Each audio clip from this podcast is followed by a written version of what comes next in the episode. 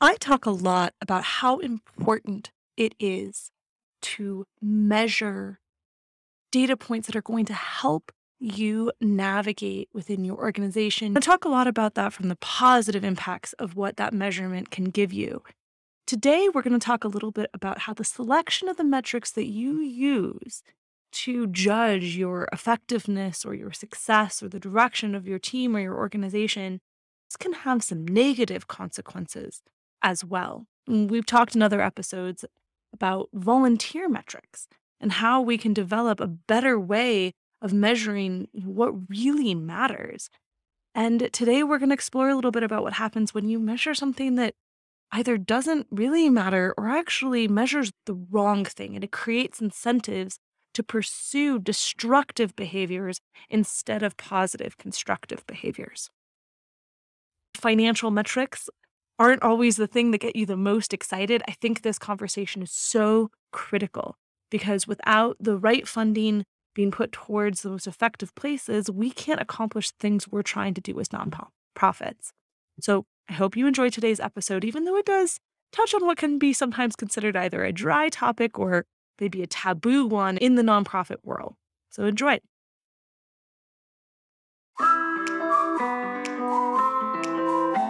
Hello, and welcome to Heart, Soul, and Data, the podcast where we explore the human side of analytics to amplify the impact of nonprofits and social enterprises. With me, your host, Alexandra Mannerings. Thank you so much for being here with me today, Thad. And I know that I'm probably more excited about this topic than maybe you are, but I think we're going to have a really great conversation today. So, Thad, to get started, do you mind introducing yourself? Sure. My name is Thad Calabrese. I'm an associate professor at the Robert F. Wagner Graduate School of Public Service at New York University.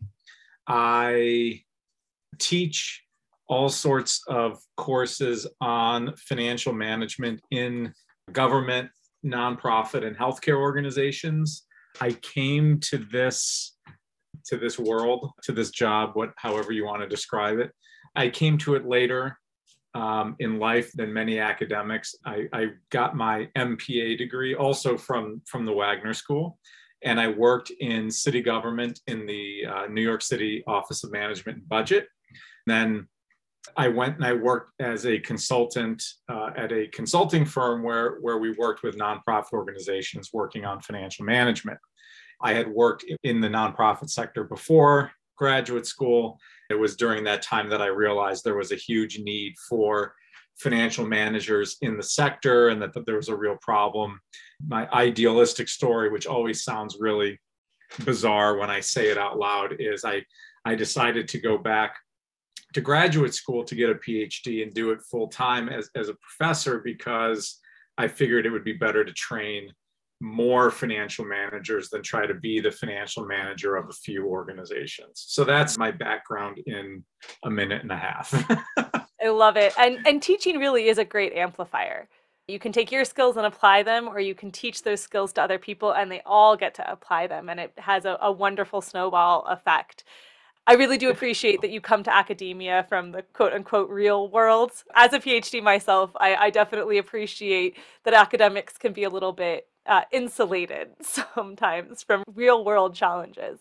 The one thing I will say, even though it's harder to be an academic to go back later in life than earlier in life, my opinion is that the academics, and there are many in, in public administration and nonprofit studies who have worked and then gone back and gotten a PhD, that they tend to have research interests and research questions that are very grounded in reality importance, that they tend to have engagement with the sectors that they research in to an extent that many who have mm-hmm. just gone through a, a program without having um, worked in the sector do not have. So I do think, especially in these applied fields, there is a real benefit. Agreed on all points. Yes, it's a critical thing. I agree that there is an advantage to it, and, it, and it's a whole nother rabbit hole we could go down on another day. the discussion that we're going to have today is really looking at that financial management side from a data lens. How do we look at this from the data point of view? And one of the things that you and I talked about in our first conversation was that the way that historically we have measured financial success of nonprofits maybe has not been the best. We tend to report and rank on things like overhead ratios. So, can we talk a little bit about what's the problem with how we've traditionally measured financial success for and performance of nonprofits? Sure. One of the theories on why nonprofits exist is that they produce services that are difficult to measure.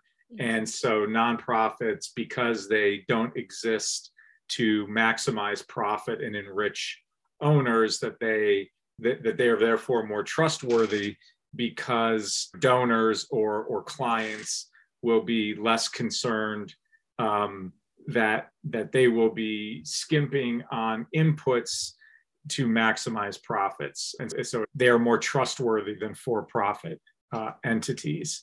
I, I, may not be saying everything 100% correctly trying to summarize you know 40 or 50 years of literature. So the the nonprofit economists that are listening can can email me and tell me how I'm, I'm short shrifting but that's the general gist of it.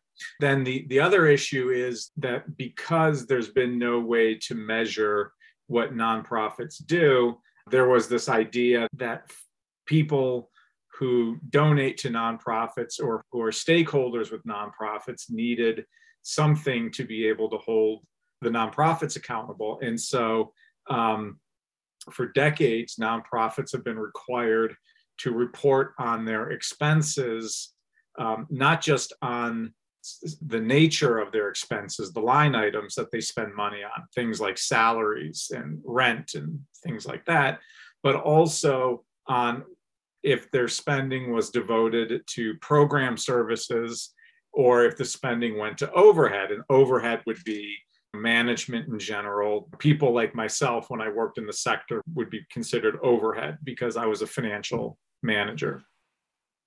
And fundraising. The idea was that the more you spent on programs, the better you were meeting that trustworthiness because you were not spending money on unimportant things like accounting and IT and, and things like that. When you see commercials and mailings where it says 95 cents of every dollar you give goes directly to helping our clients or children in need or whatever the service is, it's referring to the program service ratio. And so what happened was it was basically became used as a measure of efficiency although it's not really a measure of efficiency, which I'm happy to talk about, but it became a shorthand for a measure of efficiency. And so the, the less you spent on overhead, the more efficient you were deemed and, and the more worthy of trust you were you were entitled to. As a result, if you incentivize behavior, you will get more of it. And, and the incentive here was to minimize overhead. And so nonprofits responded by doing two things. One was they would actually spend less on overhead. So they would, instead of investing in financial systems or IT systems, they would instead spend it on programs, which may make programs less effective. It may actually make the programs less efficient, and it certainly makes it more difficult to report on those mm-hmm. programs. The second be incentivizes and nonprofits allocate spend may have better been categorized as overhead would have been categorized as program spending. So if you have joint costs, you have a mailer that's part education, part fundraising, you're supposed to allocate it between the two. You, are given a choice on how you allocate it. So you have an incentive to allocate more to programs because you will be rewarded with more trust and more resources. This has led nonprofits to underinvest in the organizational infrastructure. They call it the starvation cycle, where nonprofits are basically unable to invest in their infrastructure, which is necessary for reporting and for evaluation purposes.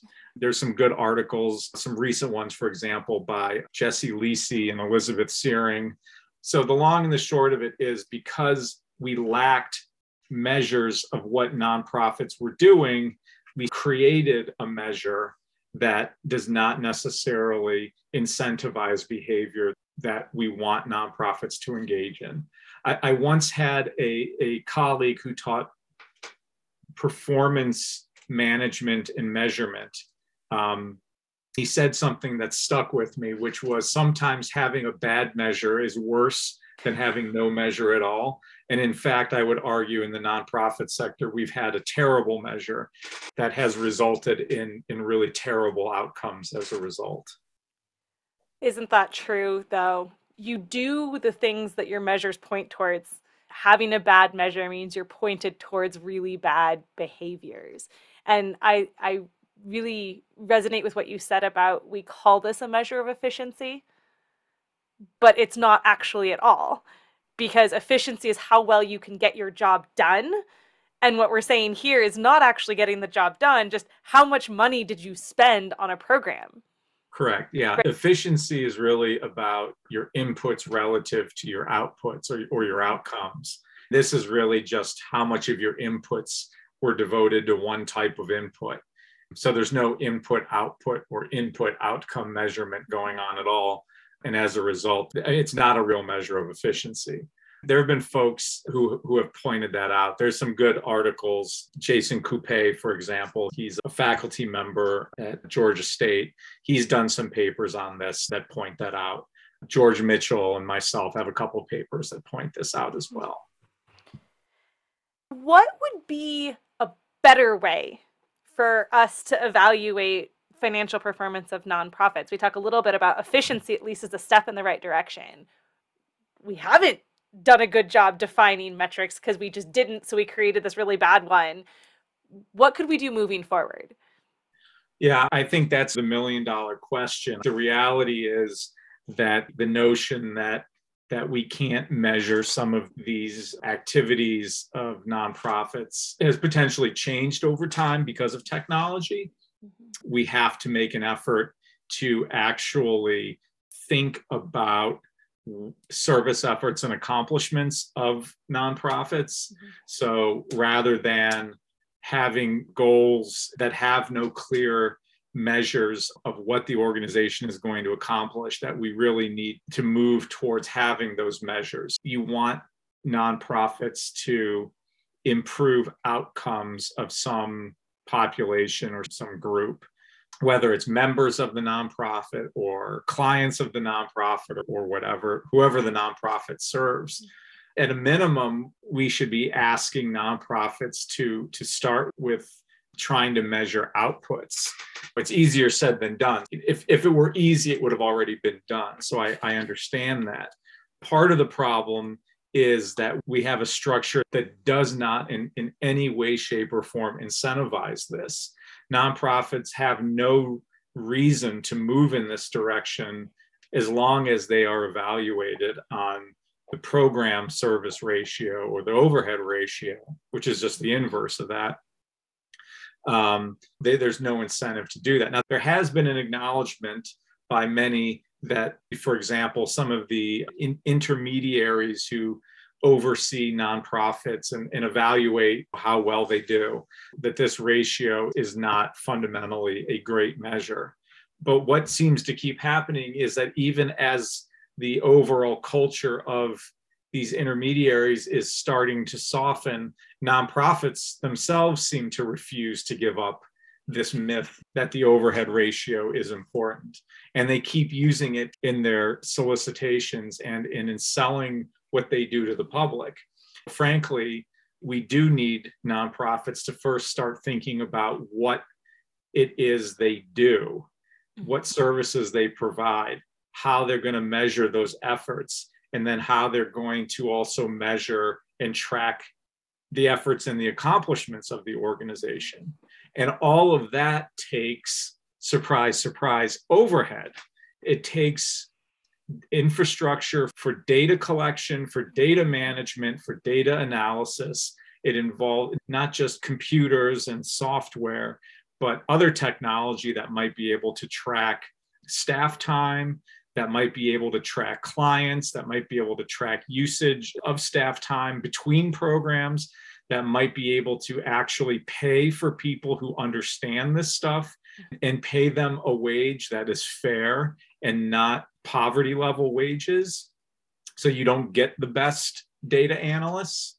All of this actually will require a shift in, in mindset. There are probably some funders who are willing to change. There are some who are not. And, and so to some extent, we have to focus on the ones who, who are willing to change. But there's a whole host of, of funders who do want to think differently about nonprofits. There are funders, whether they're wealthy philanthropists or institutions, that want to move to more towards impact investing. And certainly, some folks may have issues. Um, you know, I'm not saying it's a cure-all, but impact investors are basically pushing for some of what I'm talking about, where there's some recognition of you know where these folks or these institutions can place their money and get the most bang for their buck. Interestingly, some of where impact investors are putting their money is not in traditional nonprofit organizations. It is instead in hybrid organizations, mm-hmm. whether they're social enterprises or I should say before I even start talking about this, I have no legal training. I do not understand most of this stuff, but there are these different legal forms mm-hmm. that some organizations are starting to take, not just limited liability corporations, but limited profit companies, things like that.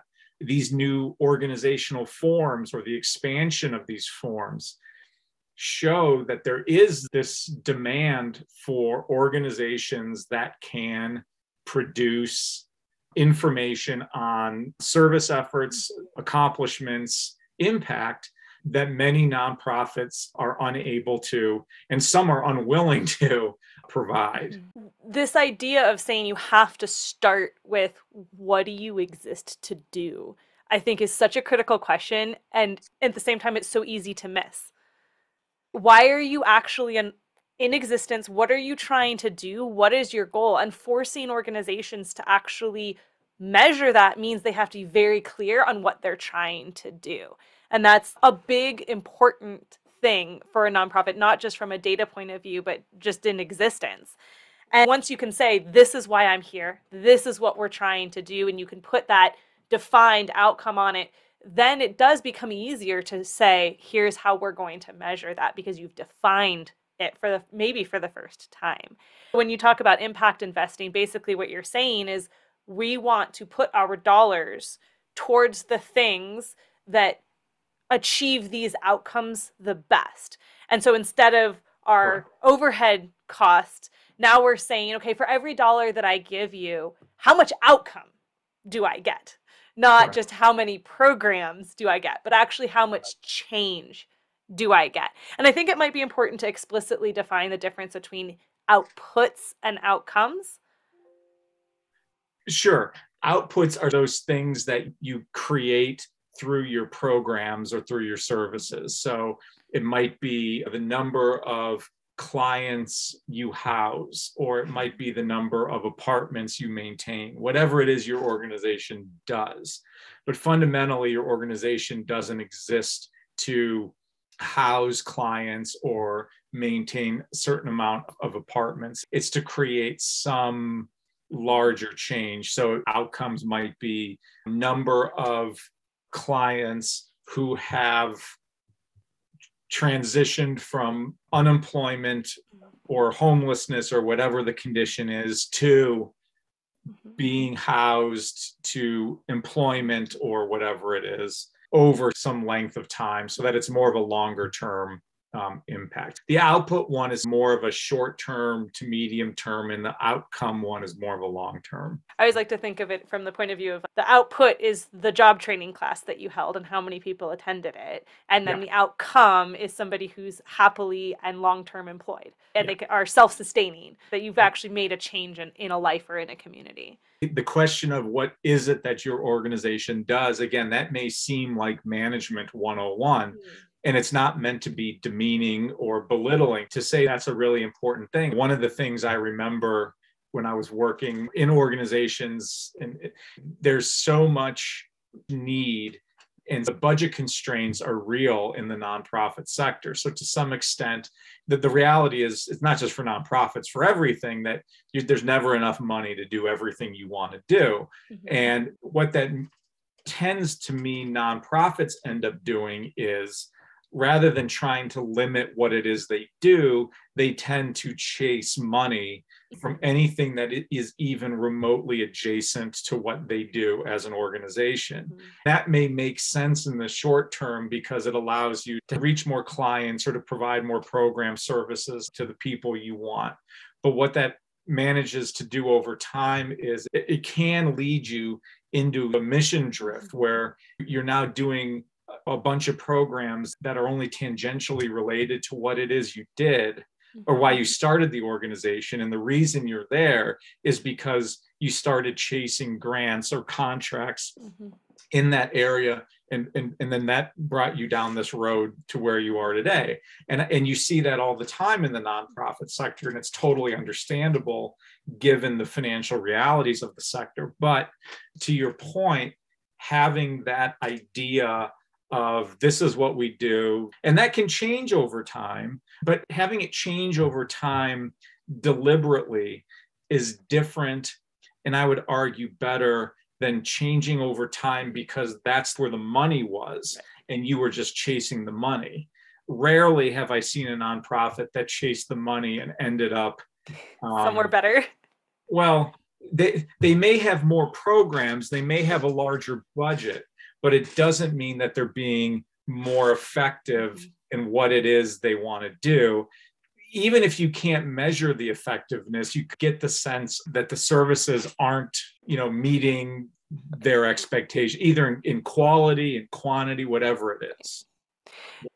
asking that question and saying, you know, why are you here also changes the frame where we're saying we're not asking you what you do. Right. We're saying why. Right? The and that again is the shift from the output to the outcome. So we're Right. saying you should define yourself by the outcome.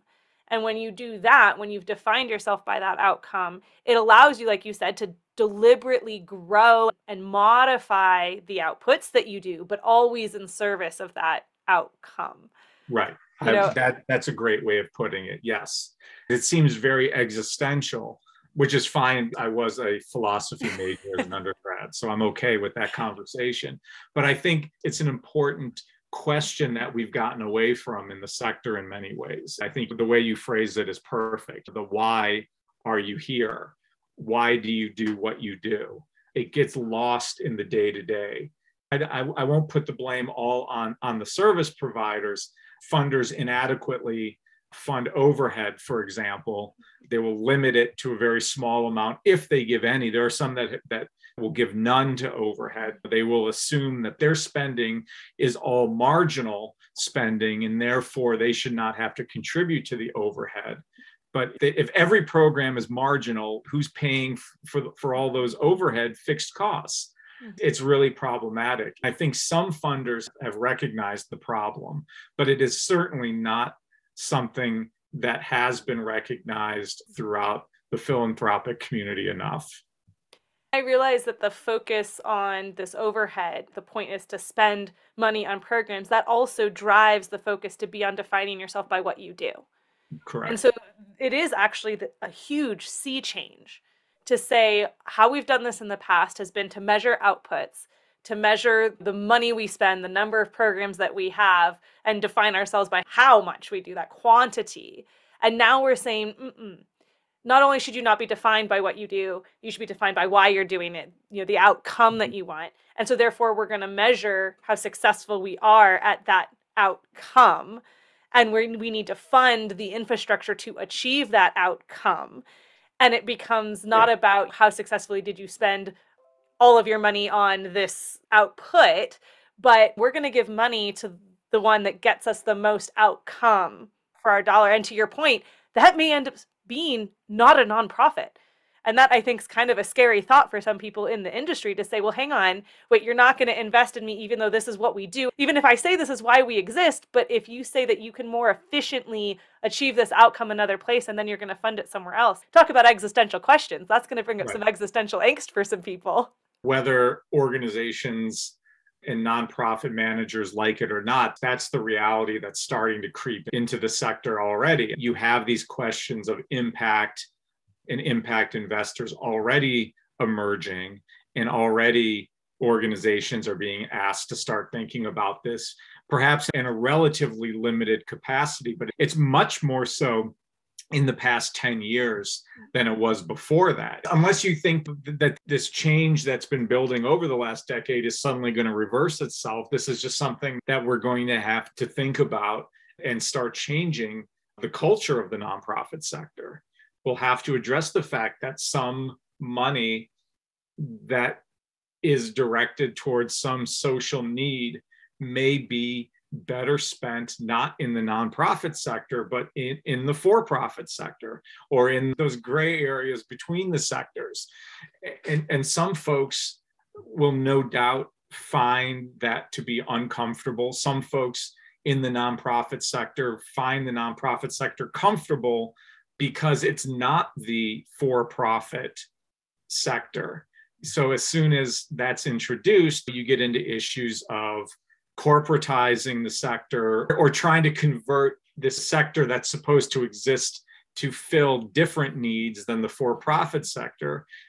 But then they feel like you're moving it more towards that for profit mm-hmm. sector and it makes people uncomfortable. But if your concern isn't so much about which sector is providing it, but it's more about the impact or the outcomes of, of where money is being spent, then then this notion of should the money go to the nonprofit versus a for profit or a different organization becomes less important to you. And that's where I think a lot of, of funders, especially younger funders, are finding themselves. They're less interested in which sector are they going to put money into and more of here's a problem I'm concerned about.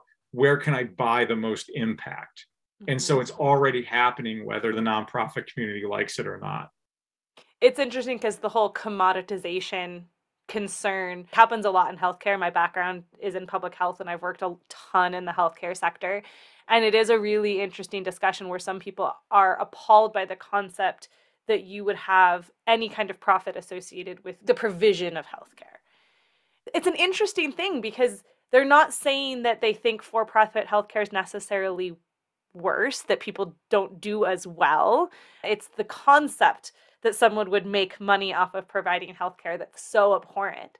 And it is really interesting because again, if our focus on is on the outcome and we finally are getting to the point through technology and through a, a, culture change where we're measuring that outcome and we can say pretty convincingly and and accurately this is how much outcome we get for your dollar it is a different place to then be talking about well then the dollars are going to go where you get the most outcome it's true. And the notion that profit or other related things that are required to run an organization, some of these things have some resistance in the nonprofit sector historically. So the notion that you should make a profit is by itself in some parts of the nonprofit sector still considered controversial. I'll be quite frank, I openly teach my students that they do need to make a profit, even as a nonprofit organization, if for no other reason that you have to keep your organization's purchasing power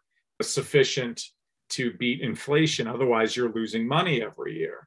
There are some organizations that find even basic notions of financial management to be mm-hmm. imposing. I have certainly worked with organizations back in, and again, this was you know decades ago but that found accounting systems, modern computerized general ledgers, all of that to be the corporatization of the sector rather than tools that would allow managers to better use the resources of the organization and to manage the organization for better outcomes.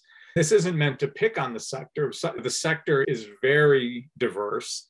Folks in some organizations come out of a background that was in great opposition to these concepts. If you think about some of the activist organizations that were founded as grassroots um, advocacy organizations that then got set up as 501c3 organizations, that culture doesn't disappear overnight, nor should it necessarily.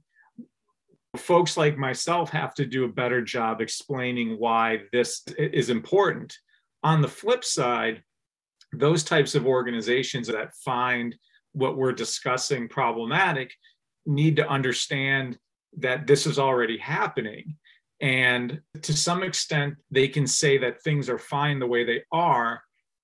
And they may be fine in some areas, but the impact investors and the philanthropists who want something different clearly feel differently, we should put something on the calendar for like 10 or 15 years from now to and check back in to see how it's been going. If the movement is towards this and money goes in this direction, then organizations that aren't dealing with it and aren't thinking about it now are going to be either reacting to it in the future or finding themselves just losing money to the point of insolvency neither view is, is right or wrong. I don't think that's the right way to be thinking about it. I think it's that some organizations have preferences, some funders have preferences, but right now the preference cascade, to use that term of funders, is not to keep the status quo the way it is. And nonprofits have this culture of not really focusing on service efforts and accomplishments and outputs. We need to be pushing and, and, and changing the culture so that nonprofits who have really good ideas, who have really devoted workers, who are doing really great things in their communities, are able to attract these impact investors and these philanthropists who do want this different type of reporting. I find the same kind of resistance sometimes with the mm-hmm. idea of just bringing general data analytics to bear, where somehow I think it feels heartless, like you're trying to reduce something that's done for the love of the community and the people that you're trying to take care of and you're saying oh you want to somehow like reduce this to a number and that that also reduces the meaning and the intrinsic value of that thing. I think that there is definitely this idea that we're moving away from celebrating just the good intentions of nonprofits and saying for better or for worse whatever that outcome that our goal is changing. That as a culture and as a, a, a, national community and probably internationally that we're saying our goal isn't to just support good intentions. Our goal is to now support change. Right and in order to support change, you have to see that the change is happening. I think that's an excellent way of putting it. And, and especially when you're talking about financial management, where in many cases it's seen as a necessary evil as mm-hmm. opposed to a critical management task of, of an organization, whether it's nonprofit or otherwise although in for profits it's not seen as a necessary evil. It's seen as a really important thing. Anyway what you just said is exactly right where people like myself in financial management are are often the, the ones who say no. When i worked in the city budget office the reputation we had was we were the office that said no. Agencies want more money and the budget office says no, no. to some extent it's because you live and breathe in financial management the notion of constraints. Mm-hmm. and you know that that as you said good intentions aren't enough that you know that if you fund program x you cannot fund program y. And you need to make that trade-off there's not a recognition that that trade-off exists in many cases in the nonprofit sector. It's well why can't you fund x and y? Well because we don't have an unlimited budget. If we had an unlimited budget we wouldn't need financial management. We would just be able to do everything that we wanted. So trying to figure out how to allocate resources is really difficult. And that's why the nonprofit sector and and those around it came up with the overhead ratio it was one way of figuring out how to allocate resources mm-hmm. and and as we discussed i would say it's not a great way to allocate mm-hmm. resources i think we agree that having a sense of the actual impact a nonprofit is making would be a much better way of allocating resources within the mm-hmm. sector or even across sectors because why limit it just to the nonprofit sector and i think that gets lost a lot of times when you talk about the, the unwillingness to adopt data or financial management or any of these techniques in the sector I think it's losing sight of the fact that we can't fund everything.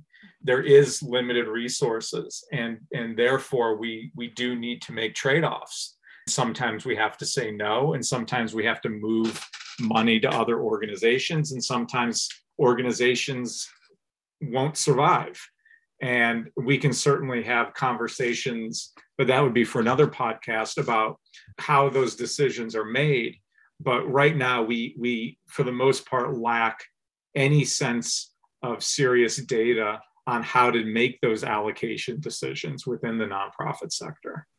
It's easy to think that because we're not necessarily like having those deliberate conversations that the decisions aren't happening but they are they're just happening either unconsciously or under the table or they're happening without really thinking about optimization towards a goal right there we make them because of whoever yells the loudest or whatever's in vogue right. or who whatever celebrity has endorsed this Correct. thing and that's then how we're deciding the allocation of resources i heard a global health um, and development individual talk about we have was like 65 billion that goes into global public health. And he says we don't view that as a pie that needs to be distributed in the most effective manner.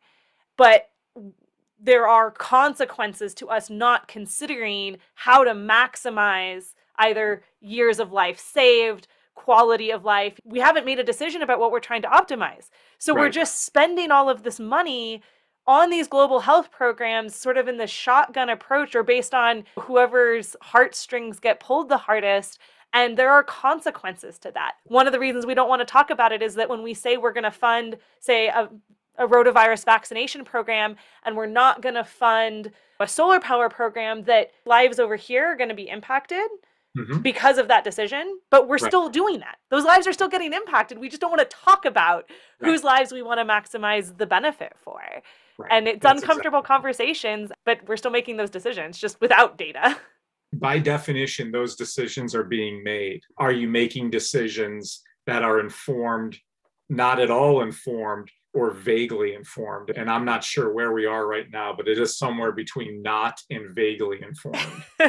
Try to get to vaguely informed in a couple of years. That's exactly right.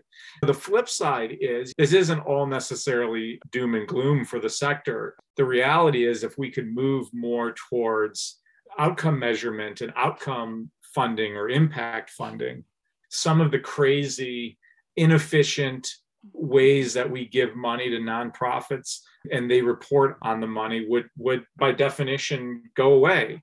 One of my least favorite aspects of funding for nonprofit organizations is you get a grant or you get a contract from an, from another organization and say it's for $100,000 but as I always explain to my students, you're not really getting $100,000 to spend on your program. You're getting $10,000 to spend on rent. You're getting $10,000 to hire a program director, $3,000 to spend on the program director's fringe benefits, you know, et cetera, et cetera. And you have all these line items that you have to manage. And if you go over on one line item and you want to spend it on a different line item, you have to submit a budget modification. And then if you're not spending enough quickly enough, you have to ask for an extension on your grant. All of these things really have nothing to do with impact. It's all a, means of holding the nonprofit accountable. And we, we hold them accountable through line item reporting, which, which really has nothing to do with impact. It's imposing costs on the nonprofit with no real benefit other than this is how we've decided that we're going to hold them accountable by limiting the discretion they have on how they spend the money we just gave them. So we don't ask them to produce some impact. We ask them to spend the money on particular lines. And if they're not going to do it the way that they agree to, they have to ask for permission.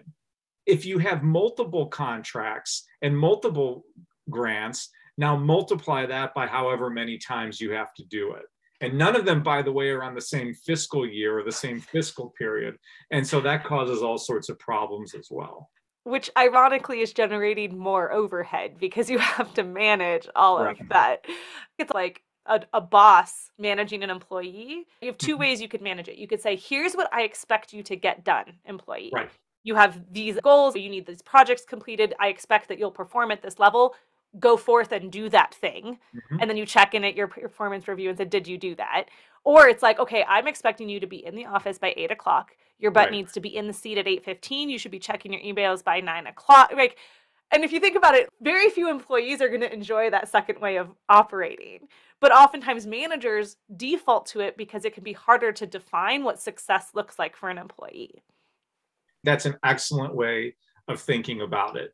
And for some reason, we have opted for the micromanager approach Yeah. for nonprofits. And we don't even know if we're getting whatever it is we want out of the employee at this point for most of them. We just know that they're sitting in their seat at eight o'clock, answering emails by 8:30 and making a certain number of phone calls every day. And in order to, to report on those grants and contracts, it requires a fair amount, as you said, of overhead. It's infrastructure on things like financial accounting systems, financial reporting systems, people who understand how to do it. And those are rarely funded adequately or at all by these grants and contracts. Mhm. And it becomes entirely frustrating for the people who actually do do that type of work in nonprofit finance offices because it is in many ways viewed and frankly not entirely inappropriately as busy work that is just required of the funder. Hmm. There's not a lot of discussion in finance offices in nonprofit organizations at least from my experience working in them of talking about out, outputs outcomes or anything. It was about making sure that shared expenses weren't over allocated across contracts. I mean, talk about not being important for impact for whatever the nonprofits were doing, but that's what the funders were concerned about. And so we have this system that inadequately funds overhead, but then the little overhead there is is used in such a unimportant and unimpactful way those dollars could be so much better used in creating systems for measure like i said measuring service and linking it with financial data instead or building databases so that you can evaluate programs for success rather than trying to do your 14th budget mod over the the last 12 months of your contract while you're waiting for it to be approved and not sure if you can spend the money and then you end up with too much money because you didn't know if you could spend you know these are these crazy things that happen in the nonprofit sector and none of it is related to doing whatever it is that the nonprofit is supposed to be doing. One of my friends and I once joked while I was working with nonprofits that an, an odd financial skill set you have as a nonprofit financial manager is knowing vendors who will give you a backdated invoice. And it's true because if you need to spend on a contract or on a grant and you have money left over and you're going to lose it, you'd be better off getting a, a backdated invoice for some supplies that you don't totally need but at least you get the money that way. Like that is a worthless skill, but it is an actual valuable skill set in Right. many nonprofit organizations. And this is because we don't measure impact, we don't measure outcomes, and we have a mm-hmm. system that is is wed to micromanaging line items as opposed to the big mm-hmm. picture. Absolutely. So we've talked about a lot of really heavy stuff here. If you're a nonprofit listening to this, what could be something that you could do to start embracing this transition towards impact? The first one may sound easy, but it's probably the hardest one, which is no longer embracing the notion of selling yourself based on your overhead ratio or your program ratio. Trying to figure out and trying to define what it is your organization does and start measuring it and using those to report on in your solicitations or in your grant making. Um, and if you are involved in networks with other nonprofit organizations, as many and most nonprofits are, trying to bring your peers and colleagues along as well. I think all of that is the biggest, most important first step. I do not deny that it is a huge step. I mean, it's it's a culture shift. And if, if it were as easy as just changing something very small, it would be easy and would have happened already. Culture shifts are very difficult and they take time. You need to engage with the funders and some funders are more important than other funders and trying to engage with the important funders would be where i would put my time. But then as i said if you could start spending your organization's efforts towards measuring outputs measuring outcomes trying to link it with your financial information this is like a five year program i'm laying out here but but i think these are things that that organizations could be doing that would make them ready for the changes that are mm-hmm. starting to occur in the sector. I think doing these would help shift the culture, but it would also help your organization be situated within that shifting culture in a way to exploit, not in a negative way, the change in the funding environment that's already occurring. Sort of ride the wave instead of get knocked over by the right wave. That's a better way of putting it than exploit yeah. I I like that challenge of saying this is something we could all do tomorrow where we stop reporting what our overhead percentage is. You know, we just all agree, all right, we're not going to report that and we are going to replace it with and this is then where the challenge I think where a lot of them will come is we're going to replace it with an impact measure. Right. Do we have an impact measure? And that right. then may start you on a much longer process. But I think that commitment to take down that overhead percentage and replace it with something, that's a big, powerful move. I agree. I, I I think that is very powerful, and and I think the sector, some more than others, but there are certain sectors that ought to lead. Not all, but many organizations in higher education have resources, especially compared to many social service nonprofits. Mm-hmm. I don't think it would be inappropriate to suggest that organizations that have more means ought to be leading this. Mm-hmm. So, so asking organizations that have the resources and, and can help shape that culture may be the short term, not solution, but the first step anyway. Thank you so much for taking the time to share this insight. I think this is a great conversation for organizations to be having. It's certainly not going to be an easy one, but just because it's not easy doesn't mean it shouldn't be done. In fact, as nonprofits, we exist to do hard things anyway, so we can embrace this challenge. That is correct. Excellent. Well, thank you so much. Thank you. That was Thad Calabrese, Associate Professor of Public and Nonprofit Financial Management at NYU Wagner. I hope that you will consider taking on Dr. Calabrese's challenge to move away from metrics like our overhead ratio that don't actually align with who we want to be and what we want to do. Now, I will point out that, of course, the federal government requires that we report this overhead ratio for tax purposes or whatever it is that it needs. But just because the federal government, for some reason, thinks that this is valuable doesn't mean that we have to use it when we're reporting to our stakeholders, to the public, or that we have to use it in defining whether or not we think that we are doing good work. It's interesting that data can become so intertwined with how we define ourselves and our goals and our success. But really, that's the truth. What we choose to measure drives what we pursue, and what we pursue, the actions that we take, do end up defining who we are as organizations.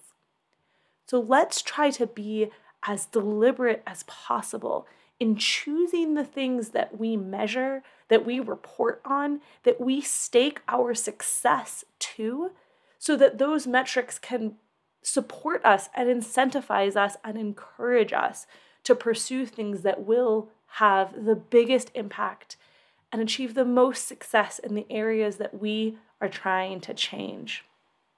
Thank you so much for joining us today. Thank you for listening. If you enjoyed this podcast, may I ask that you share it with someone that you think will help the more that we can start having these conversations about data, the more that we can make analytics approachable and part of our everyday conversations, the more impactful we can be.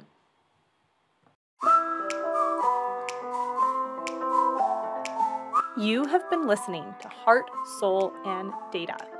This podcast is brought to you by Merakinos, an analytics education, consulting, and data services company devoted to helping nonprofits and social enterprises amplify their impacts and thrive through data. You can learn more at merakinos.com. M E R A K I N O S.com.